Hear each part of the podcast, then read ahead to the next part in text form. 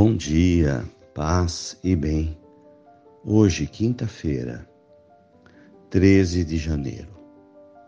O Senhor esteja convosco, Ele está no meio de nós. Evangelho de Jesus Cristo, segundo Marcos, capítulo 1, versículos 40 a 45. Um leproso chegou perto de Jesus e de joelhos pediu: Senhor, se queres, tens o poder de curar-me. Jesus, cheio de compaixão, estendeu a mão, tocou nele e disse: Eu quero, fica curado. No mesmo instante, a lepra desapareceu e ele ficou curado. Então Jesus o mandou logo embora, falando com firmeza: Não contes disso nada a ninguém. Vai Apresenta-te ao sacerdote e oferece pela tua purificação o que Moisés ordenou como prova para eles. Ele foi e começou a contar e a divulgar muito fato. Por isso, Jesus já não podia mais entrar publicamente numa cidade. Ficava fora, em lugares desertos, e de toda parte vinham procurá-lo. Palavras da salvação. Glória a vós, Senhor. Irmãos, um leproso chegou perto de Jesus e de joelhos pediu: Senhor, cura-me. Chama-me a atenção, em primeiro lugar, a humildade do enfermo, de joelhos. Em segundo lugar, a fortaleza da sua fé Senhor, se quiseres, podes curar-me. Ele não exige, mas ele pede. Então, são dois elementos importantes na oração. O primeiro é a humildade. Por isso, dobramos os joelhos ou inclinamos a cabeça é o servo diante do seu Senhor. Na oração nos colocamos como servos diante do nosso Senhor.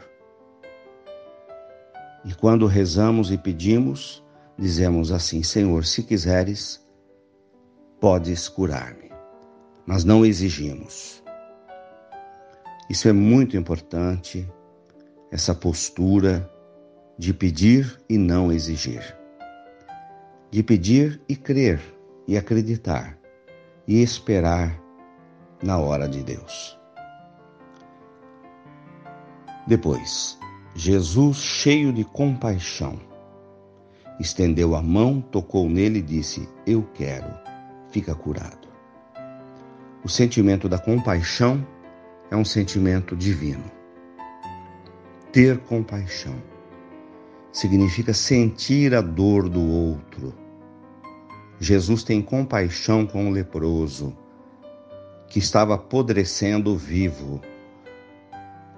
Jesus sente compaixão de um doente excluído da vida social, pois a, a doença não tinha cura.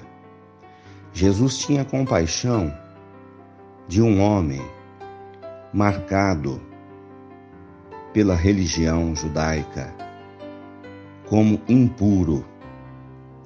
Eram assim vistos com preconceito os leprosos. Então Jesus tinha várias razões para curá-lo e diz: Eu quero, fica curado.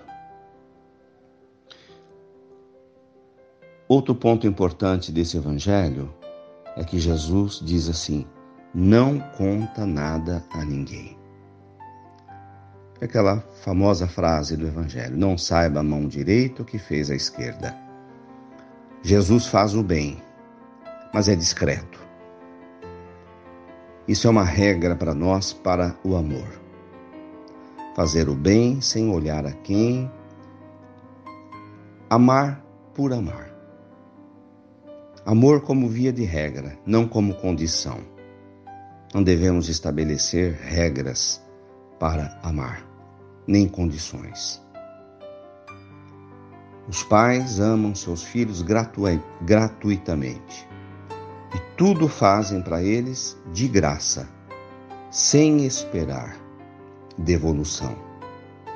O amor basta-se por si mesmo. Ama porque é identidade do amor amar.